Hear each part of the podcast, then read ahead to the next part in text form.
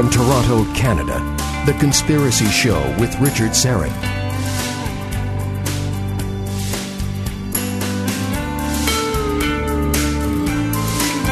Welcome to the Audio Imaginarium. Come on in, weary traveler, hang your cloak on a peg, grab a stool, and come warm yourself by the fire. There are stories to be told, and you are among friends. Carlos Kajina is our technical producer, and Ryan White is our live stream producer. Please check out the YouTube channel, Strange Planet, and the Rumble channel, Richard Syrett, Strange Planet. Coming up in the second hour, business leader, intuitive, spiritual teacher, Gail Lynn will be here. She's the inventor of the Harmonic Egg, a sound and light chamber that's used for physical, mental, emotional, psychological, and spiritual healing. This hour, the pandemic, shutdowns, riots, political unrest, vaccinations, the mark of the beast, and the sleeping church. How are all these things connected? The modern world has uh, seen unparalleled challenges, circumstances, and travesties.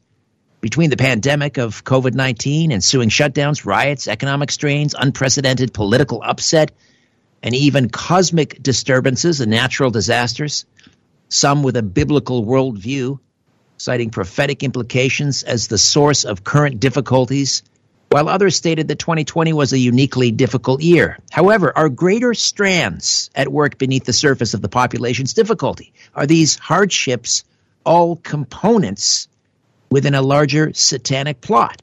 If so, surely the church will identify this malevolence and intervene on behalf of humanity, right? Right? Or will it? That's where we're headed for the next hour. Donna Howell is the current managing editor and writer researcher for Defender Publishing and a former C E O of Anomalos Publishing. Donna is the best-selling author of Handmaidens Conspiracy, Radicals, Final Fire, and Redeemed Unredeemable. She's also recently co-authored Encounters with Allie Anderson-Henson and Afterlife with Allie and Josh Peck. Allie Henson is a credentialed private investigator that oversees the research arm of Skywatch T V and Defender Publishing. Her exploratory works have appeared in numerous books, documentaries, magazines, and television specials. Recent contributions include her bestsellers Time Bomb and Unscrambling the Millennial Paradox. And Donna and Allie's latest is Dark Covenant, How the Masses Are Being Groomed to Embrace the Unthinkable, while the leaders of organized religion make a deal with the devil. Donna Howell and Allie Henson, welcome. How are you? Good to be back. Hi. Thank you very much. It's Hi, Richard. Thanks back. for having us. Oh, my pleasure. This is uh, pretty controversial stuff, because right out of the gate, you accuse the Western Church, Christianity, the Western Church, of being a cult. First of all, let's define some terms. What do you mean by a cult? Yeah, okay, so there is actually kind of a definition debate going on with the word cult, uh, because what one man might call a cult, another man might call uh, a responsibly experienced religion. And so you do kind of have to play the terms game to get to the bottom of what that actually means. So just starting at the beginning and going briefly giving you the mu- the one-minute version, cult in a dictionary is defined as a system of religious beliefs and ritual regarded as unorthodox, spurious, or dangerous. Uh, but when you trace the word cult all the way back to the very, very beginning to the, to its etymological root, the etymology is the study of the uh, the origin of words.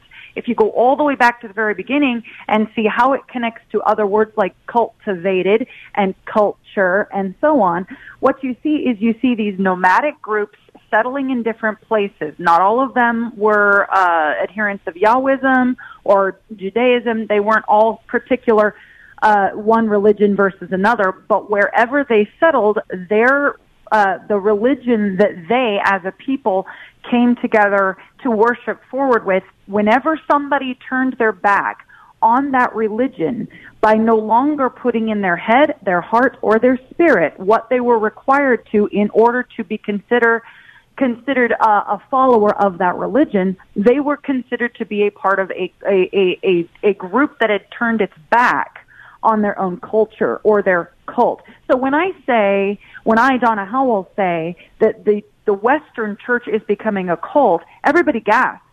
Everybody goes, oh my gosh, that's a shocking thing to say. But a lot of preachers have come before me and have said that our church is becoming apostate.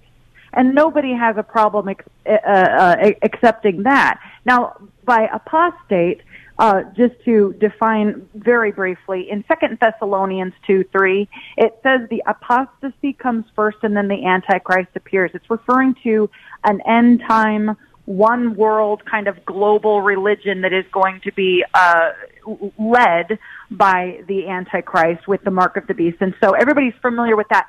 The church prepares the way for him by embracing the apostasy. It's the turning of our back on the the church that belongs to not just our culture, because that is what the word originally meant, but now as it pertains to Christianity, the defin of the definition of the word cult and the definition of the word apostasy become synonymous.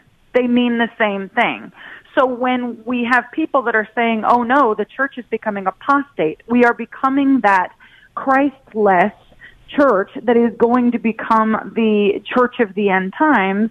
Everybody goes, yeah, yeah, I agree. But if you say it's a becoming a cult, everybody goes, oh.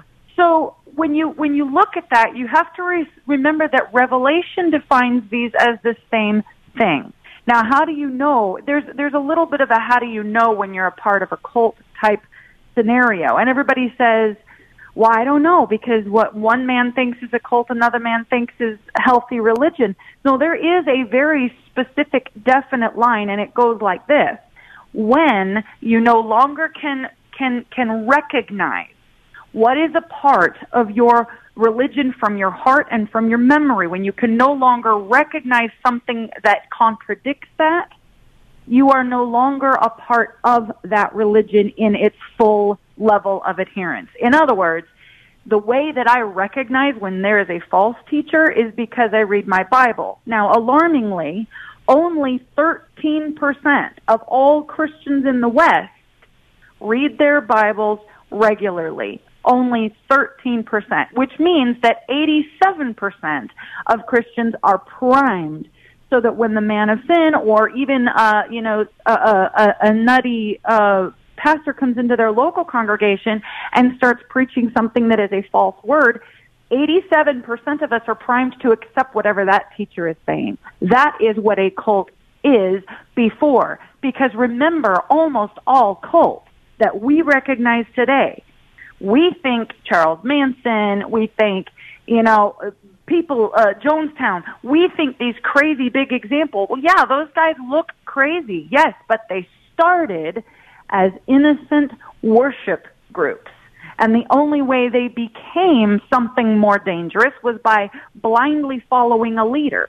And we, when we only thirteen percent of us as Christians in the West read the Word, that means eighty-seven percent of us are primed to accept the claims of such a leader. And the statistics, by the way, they're, they're horrible. Only forty-one to forty-three percent of Christians, professing Christians in the West, consider Scripture to be accurate. sixty-three percent say God is not the provider of the truth and the Bible can't be trusted. These are professing Christians. forty-six percent believe that Jesus sinned while he was on earth. sixty-five percent deny the incarnation of Christ, believing that Jesus is a being whom God created.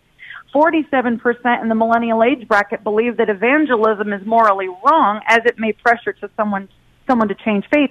And, of course, you know, they don't understand that, that what they're actually right. confusing is proselytization with evangelism. These are alarming numbers. They are. How did, so how did this happen? Is this the fault of congregations? Was it deliberate? Was the church leadership infiltrated? There's a documentary now that's out, and I heard it advertised on Patriot Radio, and it's about how, you know, wokeism has infiltrated the church. And so you hear people in the pulpit talking about, you know, how it's not good enough for Christians to denounce racism. They have to embrace anti-racism and all of these, you know, woke terms. Did it come from the bottom up or the top down? Well, I can tell you that, again, going back to Second Thessalonians two three, it does specifically say the apostasy comes first and then the Antichrist appears. So what's happening is it's kind of, it's kind of a leaderless cult in this sense that what's happening right now is bottom up. The people have been in a very, very great country for a very long time. Their mommies and daddies read the Bible for them, and they brought them up, teaching them whatever they needed to hear. Now we're all the way flipped to the other side where we're in a postmodernist culture. There is no definite moral truth. There is, you know, everything is this, what is your truth? What is my truth? And, and it's become offensive to say, I do actually know what the truth is, and it's found in this book, and nobody can shake me from that conclusion.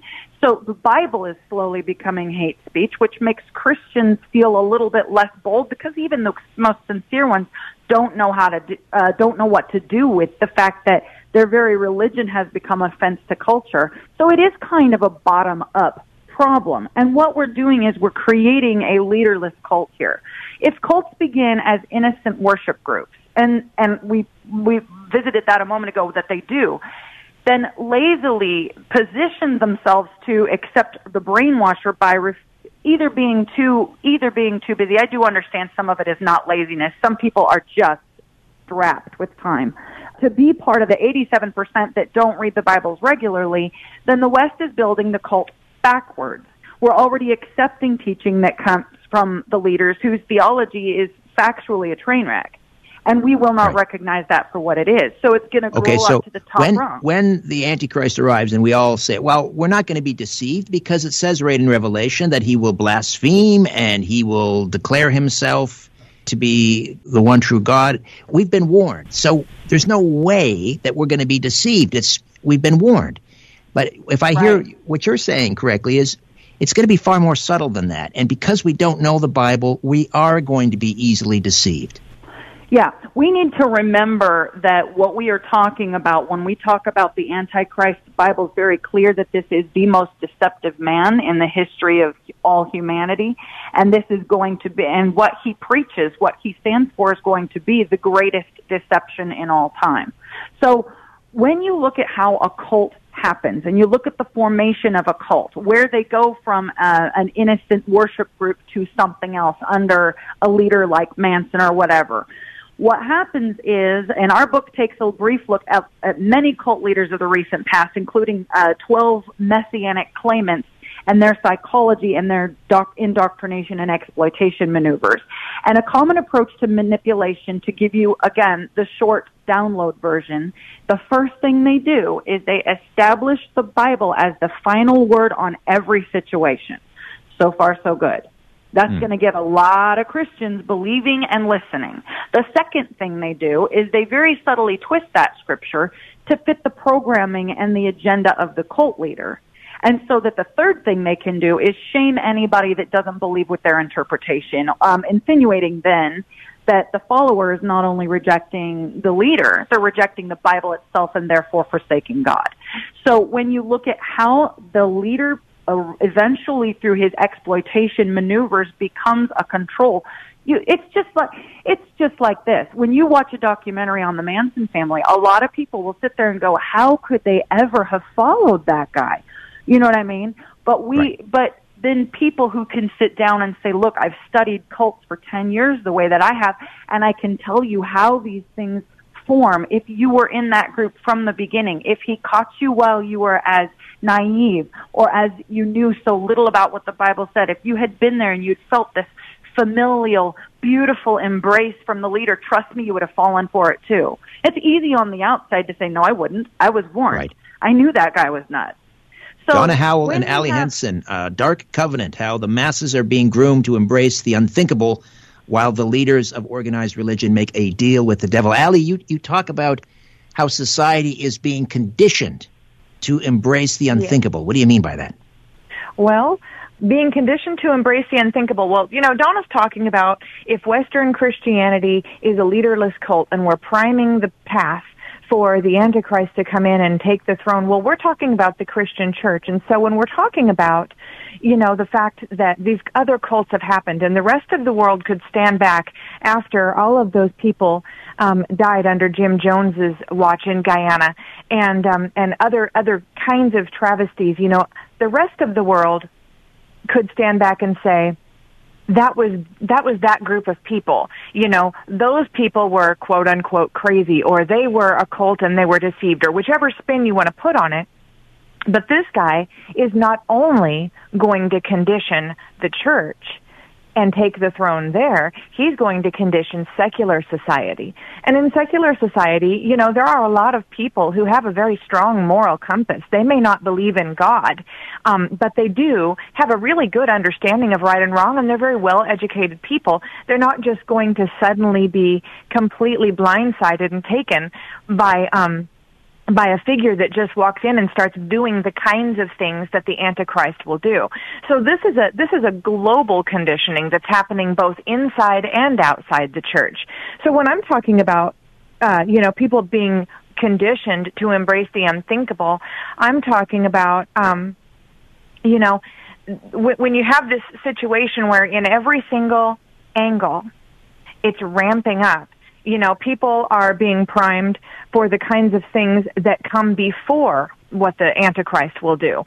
We have these situations where, for example, Christianity is becoming hate speech. So as Christianity increasingly becomes viewed as hate speech, the warning about the Antichrist, even those who spot him, you know, won't be listened to because they will already have been distanced from the politically correct Um, crowd of regular society and been shoved over into a corner um, as those don't listen to those people. It's it's hate speech.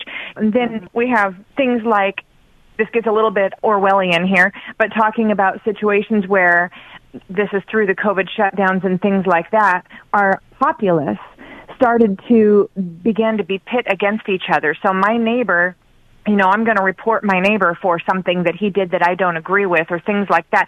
And in the situation of hate speech, you know, you have the world right now that are, are making laws about the kind of language that can even be spoken in the privacy of the home. So children are being encouraged to report their parents for what might be deemed as hate speech happening in the home, even at the dinner table. You know, this is a kind of dividing of our population that's going to happen one from the other. And as we lose our unity, increased depravity will be accepted. And we also have other things paving the way for the beast society, like um, the cashless society becoming more of a thing. And I believe that there are powers that are polarizing factions of people against each other right now, which I've kind of mentioned already, but it's happening in lots of different ways. And society is being split by demographic and by religion, and basically anything that any one person may stand for. It's being something that right now is being used to kind of hijack people's passions and divide them. Children are being conditioned to accept increasing levels of depravity. There's definitely conditioning going after our children right now. And no what question. A previous generation would have said is, is completely immoral is being served to them as completely normal, and they're being conditioned to accept it. There's a war on churches. During the COVID shutdowns, we saw religious espionage. And then there's just increasing things that are becoming more of a conversation that's being floated, like legalizing euthanasia and things like that. Before we can get all the way to what the Antichrist will want to do, we've got to jump some of these hurdles and get the populace all across the globe on board for all of it. So when we're talking about people being groomed to embrace the unthinkable, we're talking about, from secular society's point of view, we're talking about it on the political level, on the social level, on the psychological level, on the behavioral level as it pertains to conditioning our children, and on the religious level. Right. It's, it's it, the church is fighting a, a two-front war, from within and from without. Donna Howell and Allie Henson are with us. Dark Covenant, how the masses are being groomed to embrace the unthinkable while the leaders of organized religion make a deal with the devil. We'll take a quick time out, come back, and more of our conversation. Stay with us. You're listening to The Conspiracy Show with Richard Syrett. We're back with Donna Howell and Allie Henson. Dark Covenant, how the masses are being groomed to embrace the unthinkable while the leaders of organized religion make a deal with the devil. So what is happening right now, to many of us, seems surreal. this descent into a dystopian nightmare, but it also seems very familiar because we've – it's like a movie we've seen before or a science fiction book. It, you know, Soylent Green or, or – you mentioned Orwell, nineteen eighty-four. Is that predictive programming, those science fiction movies, Orwell's nineteen eighty-four, were they priming the pump or is it a self-fulfilling prophecy? How does that work? Well, we kind of entertain that idea a little bit in the book, and the truth is it's tough to tell whether it's from the idea that people dream up in the sci-fi that things then come to be or if it's predictive programming. Uh, programming. Um, I, I will say this, though, and we make this statement in the book. We are living the sci-fi our grandparents were afraid of. And we actually used sci-fi to kind of talk about where we could be going. And the reason why is because when we're looking at sci-fi, it, it, it begs three questions. Where have we been? Where are we now? And where are we going? So, for example, I talk about where we've been. We used to be a society that, um, you know, would dream of things like the Motorola flip phone. And, you know, that was, that was in Star Trek actually inspired that invention. The Jetsons with the little, um, you know, the T V, the video chatting, and now we have that everywhere. And, and the thing that really will restrain mankind from going anywhere, there are two obstacles that will keep us from doing anything we dream up, and that is, will technology permit it? And will our level of depravity versus legality allow it? Um, or depravity versus morality. Um, and, and basically, if technology allows it, we'll go there on some level unless our call to morality or our, or our legality will, will stop us from going there. And so when we, when we look at what we've dreamed up in the past, as you mentioned, the predictive programming, we actually do usually end up going there in some way or another. Now, there is a realm of sci-fi that we just haven't we haven't got to, and maybe it'll never happen. But a lot of what we were dreaming of in previous decades um, has actually come true. And another thing that's happened that we can see through the media, and I'm going to use this example of the movie Whatever Happened to Baby Jane with Bette Davis in it in nineteen sixty. Ah, yes. And um, she's mad at her sister, and she's going to call her sister an expletive that is defined as a female dog. And she gets really upset, and she says, "You miserable." Then she mouths the word, but she doesn't even say it. And a buzzer that's part of the plot comes in over the top of her. So you see her mouth mouth the word, but the buzzer goes, eh, so she doesn't actually have to say it because to speak that word in that movie would have been intolerable in nineteen sixty. Now, fast forward to even as recently as last year, there is a television, uh, I see my, my, I'm dating myself now, my age, we still call it television. It's a streaming show, um, and it's, um, it's uh, comic books, um, kind of superhero type character. Teenage boys, specifically, it's very marketed toward the teenage, um, toward the teenage age. And this show has pornography going on in it. So the people are sitting in the show on the couch and they're talking, and then they're watching porn in the show. Then the camera will angle onto the screen and show the porn they're watching. And this happens in several different episodes of this show. And, you know, so we've gone from an era where Bette Davis had to mouth the word with the buzzer going over the top of her because she wasn't allowed to even actually utter the word. Fast forward, and we're showing full-on pornography in our comic book superhero shows that are geared toward children. Mm-hmm. And there are some people out there that might say, you know, this Allie Henson, she's just a conservative, Bible-believing Christian. I'm sure it's not that bad. But an, an author for Cosmopolitan wrote about this series and said that the sex scenes in this show were so messed up that they seared the inside of her eyelids with visuals she could never scrub off of them. So, and Cosmopolitan is a pretty liberal magazine. So yes. This isn't just me being, you know, overly prude. This is me saying within a series of decades, we have gone from technology we never thought would be possible and a level of depravity we would never dreamed would be possible. And now here we are. So oh, there's no where question. Are we it's going satanic. Next? It's satanic. The Mighty Aphrodite and I, that's my lovely bride. A few months ago, we decided, I mean, we don't watch much T V, so we watched, rewatched, I suppose, the old Dick Van Dyke series, you know, Separate Beds, nineteen sixties, such yeah. uplifting, wonderful messages, just to mm-hmm. kind of, I guess, cleanse our palate, if I can use that expression. Yeah. I don't know how else to describe what's pouring out of Hollywood other than it's just satanic. That's all. To what extent does this technology that you were talking about earlier, social media, we can throw that in there as well, feed the Antichrist system?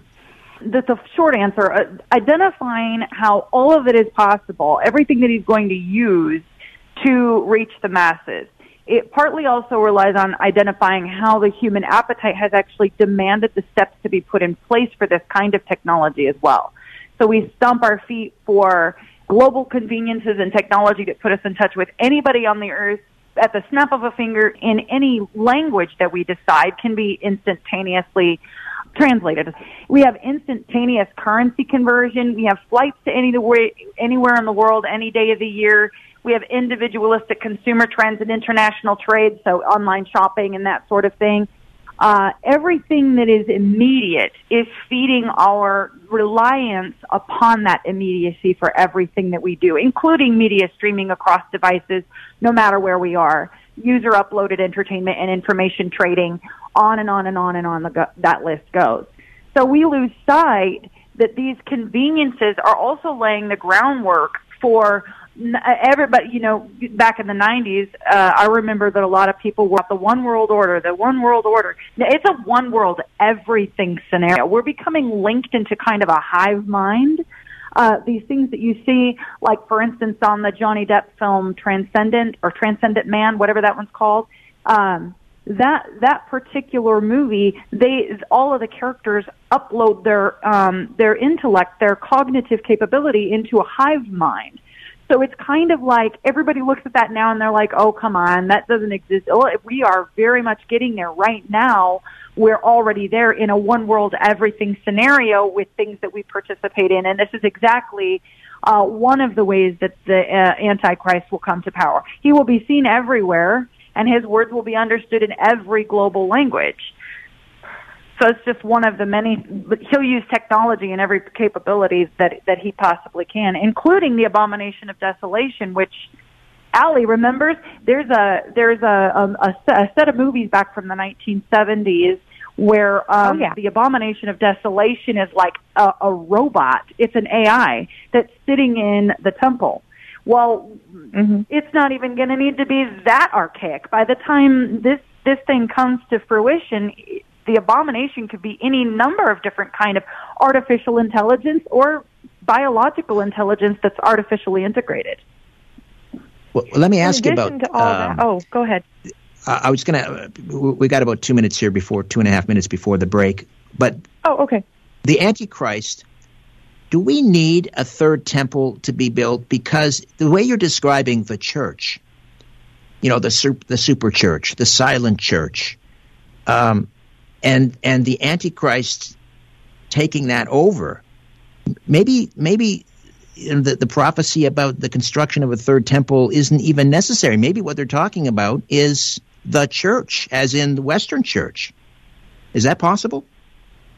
We didn't go into deep uh, analysis on that particular terminology in this book, but we have talked about that. And that is certainly a possibility. Just the number of Of, of different, uh, the number of different moments throughout uh, Israel's history and coming into uh, the history of Christianity since two thousand years ago, all kinds of symbolisms and different things that we've discovered from have had their prophetic fulfillment in a way that wasn't necessarily expected. Now, could the, would, would the, thir- the rebuilding of the third temple, that might be a literal thing?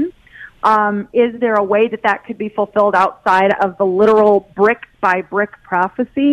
Uh, it's very possible. And that's one of the things that we need to, to, to continue to talk about and think about and postulate about. We don't have to have every answer in the book, but we do need to start asking every question from the pulpit and getting people engaged in the conversation. Because, again, if thirteen percent of people in the West are reading their Bibles, eighty-seven percent don't even know what we're talking about half the time. And I don't want to talk over people's heads. I want them to know the gospel. So, you know what I'm saying? We need to engage. Right, right. Well, the other thing that's happening, and you point this out in the book, uh, uh, Donna and Allie, is all this, you know, uh, Christians now trolling each other on social media and, and sort of trying to tear each other down and prove, you know, oh, you don't know the Bible as well as I know the Bible. And they'll start exchanging, you know, well, what, well, uh, you know, uh, Matthew uh, chapter this and verse says this. Ah, but what about Daniel? And and I mean, some of that might be healthy, but it seems to be more of a kind of a got you game that's going on right now. Uh, w- w- I'll get you to pick up on that on the other side. I see we're we're due for a break here. Uh, Donna Howell and Allie Henson, Dark Covenant: How the Masses Are Being Groomed to Embrace the Unthinkable, while the leaders of organized religion make a deal with the devil. Back with more of our conversation right after these. Different views make great conversation.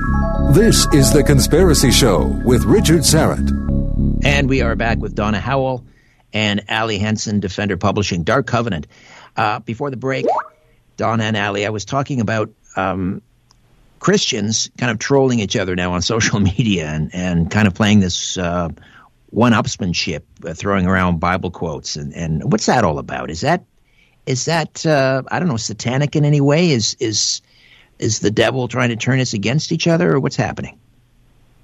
Well, I I absolutely think that it is satanic, and it, I think that it is a tactic from the enemy to get the church to, um, you know, divide amongst itself. And we're not focusing on the Great Commission if we're busy fighting with each other about who best understands Matthew five five or whatever scripture we're debating that day. Um, I also think that, um, you know, the technology that we have, um, you and Donna were kind of talking a little bit about this a minute ago, and I was at the time going to throw in some of the technology serves to divide people because we're depersonalized when we're isolated behind our computer screen. I'm going to be a lot meaner on on Facebook than I would be face-to-face with you because I have to make eye contact with you and read your body language and see that my words are disturbing you. But when I can just pop off with a real fast little, ha-ha, look at me, I'm right, kind of a comment, a lot of people allow that to create a bigger division between humanity. And honestly, that's a disservice of technology. But on top of that, something that Donna and I talked about at length in the book um, is we talked about all the different manipulation tactics that are be done, being done both in the church and in society at large. We name these, and we explain how they work in an interpersonal relationship, and we explain how they work in um, in society. And one yeah. of those tactics we talked a little bit about polarize and divide. There are others. Yeah. What's, what's that? I'm saying, yeah, we talked a little bit about conditioning, which is one of them, but but that there is, as you say, in the book. Let's walk through a few of those. Yeah, one of them is um, polarizing and dividing the crowd, um, and often in the in in society, this is done by factions. Um, you know, get people each to belong to a different faction, and pretty soon, a community that should be together and united and take. Other is fighting over demographics or factions or causes, and it's it's it divides us. Well, the church is doing the same thing. That's one of the tactics that we discussed in the book. All right, uh, can you share another one with us? Oh, sure. Um, yeah. So another one. This is um, this is used. More often in sales is where we would recognize it, but um, foot in the door and door in the face. So here's how these two work. They're kind of the same but opposite. Foot in the door is if I want ten dollars from you, I'm going to come to you and I can, and I'll say, hey, can I have two dollars? And if you give me two, I'll come back and say, hey, now can I have three? And you give me three and I come back and I say, hey, now can I have five? I don't come out and ask for the whole ten dollars. I get you in these little pieces. That's foot in the door. The idea is once my foot's in the door, it's harder to tell me no. The yeah, that's how the left in the face. That's all. That's What's how that? the, the radical progressives work is they push a little bit, then you resist, mm-hmm. and then they ease off. And as soon as you relax a little bit because they've eased off a little bit, then they come at you again and they push a little bit further. And before you know it, you're taking little half steps backwards, but you think you're standing still. And before you know it, you know, you're, you're, you've moved backwards five, six, seven, eight steps. And then they, they're relentless. They keep coming. They keep yeah. coming. Pushing, yeah, testing. Absolutely. Yeah. One of the ways that we talked about how this is happening in society is that, um, you know, for example, um, with some of the T V programming, again, we talked a lot about media in this book because what's happening in media is a reflection of where society is going mentally. But one of the things they'll do, they'll put up something very scandalous and then they'll dial it back. So now the conversation's happening. Even if there's a big pretend public apology and they take it down or, oh, that was an accident, you know, the, the conversation has been introduced to the crowd and now once a conversation has been introduced, you can shape it by programming people with the right thing. And, you know, don't forget that ninety percent of the media that we see is owned by six key voices. This is a reigning civil oligarchy that's programming our people every day. And so what I mean by that is they can introduce an idea through some scandalous news story or through some movie that was very offensive, and then they can dial it back. Now that this conversation's happening, because they own so many of this so many different kinds of media with these same six voices. They own both the news media outlets and the movies and the streaming services and the printed magazines. Pretty soon, the same idea is popping up everywhere. And where it might be scandalous over here, it's getting romanticized over there. And over here, it's in the news. And all of a sudden, a person can look at this and say, wow, this is a new hot topic. It's everywhere. No, it's not. Those six voices are pushing it. But you think it's everywhere mm-hmm. because they're trying to condition you to embrace it. Excellent point. Yeah. yeah, I think that's right out of the Communist Manifesto as well. It's called it's called gradualism. So they're, well, um, they're rebranding it, and they're calling it streaming out shows. There you go. And there you go. Magazines. Super briefly, so how, here's the other thing. Pluralism yeah. as a societal term, not as a theological term, because that means something else, but as a societal term, pluralism, when it works, means that a Christian can live next door to a Buddhist, who can live next door to a Muslim, who lives next door to a Hindu. Nobody is coerced to worship in the same way that anyone else does. Okay, now that is not the same goal as syncretism. Syncretism as a societal and a theological term is the blending of all world religions into one. The statement that says Jesus accepts, or excuse me, God accepts all the worship Uh, that's out there, all the world religions. Um, the idea that he would accept them all is still not quite what we're talking about. The idea that they will one day be blended into an uber global religion, that's something that is uh, is currently being fed on a very, very deeply uh, psychological level, in a very foot in the door kind of way, by not only people in the in the uh, United States government, government, but also people like uh, in in very, very high religious uh, places are are are are vying for this goal. The idea, right? That they we call it ecumenicalism. Um, it's, it's a real it's, fancy buzzword these days. We'll uh, we have this was a short segment. We'll uh, come back and we'll have about ten minutes to bring it on home.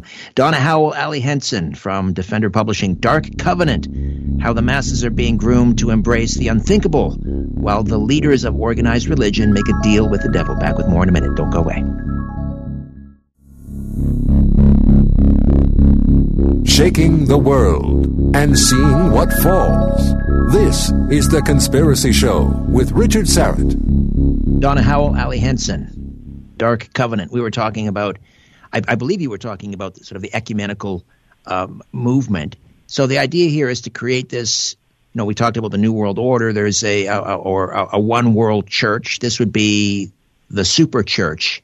So what is the role then of this super church Uh, when the beast system or the Antichrist system is is implemented? Well, uh, so it, uh, honestly, it's going to be postulated as some kind of an, a pluralistic, peaceful society. But it is going to be uh, it, it's going to be the most convincing and deceptive cult of all, and it's going to have members who look like and act like regular, everyday people who follow Christ. And following Christ, uh, which normally, as of uh, as of today, still requires reading and understanding the Bible, the church of tomorrow is going to be listen and follow the leader, and it's going to be everywhere. Uh, the word prestidigitation, it means uh, while I'm showing you something, my right hand is doing, my left hand has slipped in a, uh, the ace up the sleeve, or or vice versa. And what's happening is a lot of these um, governmental superpowers, including religious superpowers, They are, they're completing an act of prestidigitation. They're showing you pluralism as a societal goal on one hand, while they're slipping in syncretism on the other. Or e- ecumenicalism, that, that, that, that could be another synonymous word, but the idea is the blending of all forms of worship into one. And when the Antichrist does come, he's not only going to do this religiously, he's going to do it politically and socially. He's going to have the answers to world hunger, global strife, disease, racial in, racial inequality, class inequality, gender inequality, and countless other philanthropic and humanitarian efforts that this world, a religiously and socially and politically fragmented world, has never been able to solve.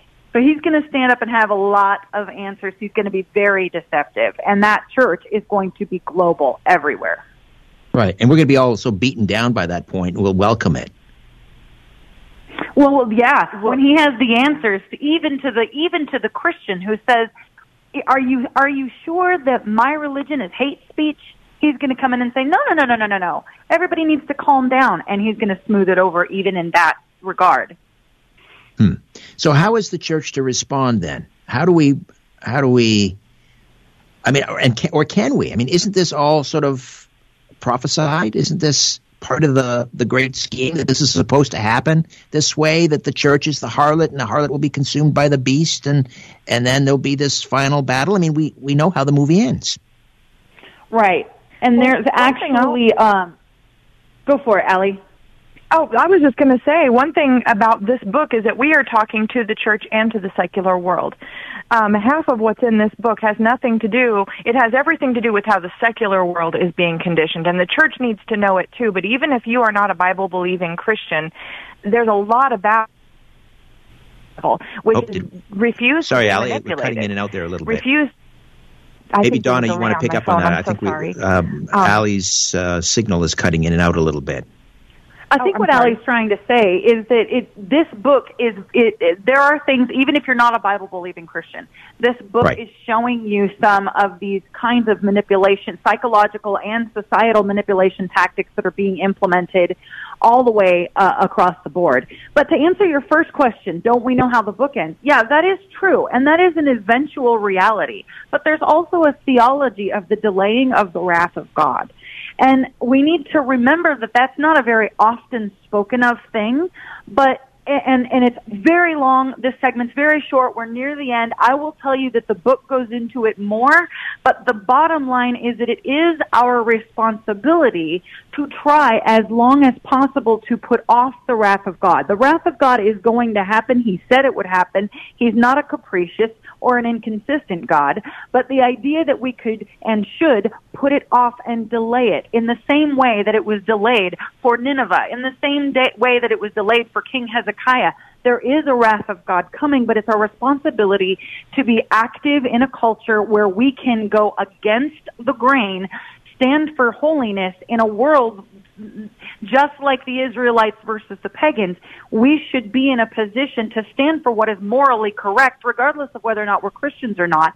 We should be standing for what is morally correct in the hopes that we can, in fact, delay what Christians would identify as the wrath of God and what secular minds would uh, identify as a, a, a very kind of apocalyptic society that we're heading towards rapid pace. As for the secular world, refuse to be uh, conditioned. Watch what's going on with your kids. We've got an entire chapter on the education indoctrination that's going on with our children right now. They are being conditioned whether you're a Christian or not. People are working on conditioning your children to accept things that you are not okay with as their parent. Um, be aware of that. Um, fight against that and stand against that. You know, watch what's going on in society. We don't we don't need to go to a cashless society. I mean, there's all these things that people are like, well, does the temple need to be rebuilt? Does does do we need to have the wrath of God? One of the things that we know is going to happen is we'll be at a cashless society, and we're ninety-nine percent there. You know, so that's one of the things that we can, you know, try to. It's it's silly and practical in a way, but just, you know, try to carry. Do you get the sense of more that, that finally active in society uh, and, and with that as, kind of stuff? Right. Do you you get a, a sense though that finally people are, and both secular people and within the church and the different religions, everyone. This might be kind of a one of the things that's unifying us is we're finally kind of pushing back. We're seeing uh, the rise of populist. Uh, Uh, movements, particularly in, in Europe right now, people uh, they want their culture, they want their faith, they want, you know, they want government out of their lives. We're seeing it here as a reaction to COVID. As I speak, we have this huge truck convoy for freedom that is descending on Ottawa. By some reports, there may be something like fifty thousand trucks heading to Ottawa to end all of these mandates. Um, wow. So that we are getting a pushback. Maybe it's more of a secular pushback, but do you do you sense that the, the tide seems to be turning a little bit? I feel it is.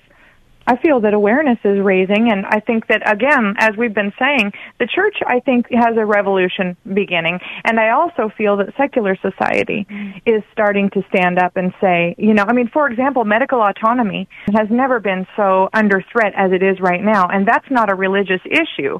Some people think it's, sim- you know, simultaneous with the church, but it's not. There are people who are not within the church who want to stand for medical autonomy and say, I, you know, I don't want to, to take these different measures. Mandates. So I think that, you know, the the powers that be are going to try to take as much control as we will give them without a fight. And I'm not talking about, you know, a, a, a bearing arms kind of fight. I'm talking like you're you're talking about pushback, being aware, watching for these manipulation tactics and, and spotting them when they happen and saying, oh, I, I, I know that tactic. I'm going to fight back against that. You know, it's happening in the secular world and it's happening in the church. Yeah, and one last thing on that note. I'll, I'll, just one super quick thing. We do need to be aware. It starts with awareness, but it also starts with action. And you asked me a few minutes ago, Richard, well, what do we do? Okay, we also need to start thinking outside the box. Everybody comes to this idea, okay, I feel convicted, I need to do something about it, I guess I need to join a church. And then they go join a church, and the pastor says, thank you for joining our church, you can go work in the nursery. And they go, ah, never mind, I, God didn't call me for anything. We need to start getting radically outside the four walls of the institutional church with our message. So yes. We're talking about a church that follows the New Testament model, passionate New Testament apostolic model, but that, that operates outside the churches that are, are, are only open from Sunday morning at, you know, eight to, to noon. We need to get outside the box. Acts two four states that although the apostles did continue to attend temple, they also, quote, broke bread in their homes, received their food with glad and generous hearts. My husband and I opened up our home, and we have seen several people get saved. We've seen several people come to the knowledge of Scripture that they didn't know before, entirely based on the idea that we opened up our home, and we called it dinner, and that took off. So the book does give a lot of other uh, ideas as, as far as that's concerned. Fantastic. Yeah, we definitely uh, Donna, need to Allie? have a generation of churches that when they close your Sunday morning church service down, they haven't closed your church. Mm, that's right. Well, yeah, we're going underground if need be. Yeah. Dark Dark Covenant. The masses are being groomed to embrace the unthinkable while the leaders of organized religion make a deal with the devil. Donna and Allie, thank you so much. And this is Defender, available at skywatch t v dot com, is it? Mm-hmm. Skywatch and skywatch store dot com. Skywatch T V store. Thank you so much, Richard. It was a pleasure being on with you again. Likewise. Yeah, thank thank you. you, Donna and Allie. All right. When we come back, Gail Lynn, inventor, author, intuitive, spiritual teacher, business leader, and the creator of something called the Harmonic Egg. We'll have that story for you next. Stay with us.